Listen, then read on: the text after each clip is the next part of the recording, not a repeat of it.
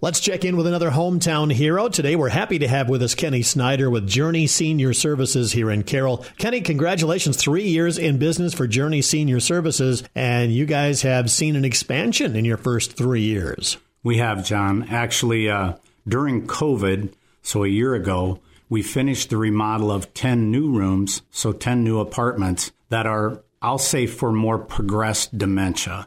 So now we can take early onset and have those folks in one area and then the other area basically set up for people who've progressed and their dementia's gotten worse. So you were already a specialized facility in dementia. Now you're hyper specialized in the late stages of it. We're learning as we go that dementia, if you separate the community from early onset to late onset, the late onset, they're definitely more calm and uh, it's a better environment for them versus a lot of stimulation. Now, I assume, I assume, you guys get a lot of questions about when is the right time for that kind of care, and, and you're always willing to talk to people about that. Yeah, Nancy especially, she knows her business, and Stacy Milbauer is our business manager out there, and Stacy does a great job. Honestly, John, the earlier someone comes in with memory loss, the better. And the reason why they then figure out that this is their new home and they're comfortable with it. If we get somebody that's really late with their dementia, then they're always looking for their home and it makes it more challenging. So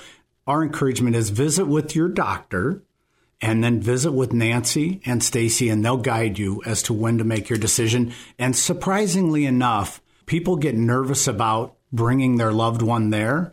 Bring them there and tour the facility and then you'd be surprised how comfortable they get with the idea that they need some help. It's a beautiful facility. In fact, I've been out there myself. Just give them a call and they'd be more than happy to show off that beautiful facility they have just on the north edge of town. Now, it's Hometown Hero, Kenny, and uh, you guys have selected one yourselves. Yes, she's going to be a little bit surprised because she's a caregiver and Cindy Kraus has worked for us for three years.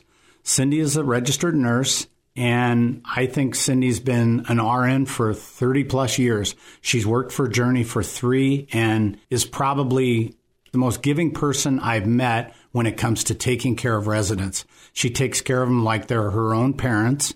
And Cindy is well deserving. She is also going to be really upset with Nancy and I for nominating her because she is a humble person. I, I can't imagine how many patients she's cared for over the years. Yes, I, you know, she worked for Dr. McQueen and she was my nurse, you know, when I went to Dr. McQueen and, and then when Doctor retired, she came over to us and she's a wonderful person, well deserving of a hometown hero. This is a great program you guys do because it gives everybody a chance to identify some of the people.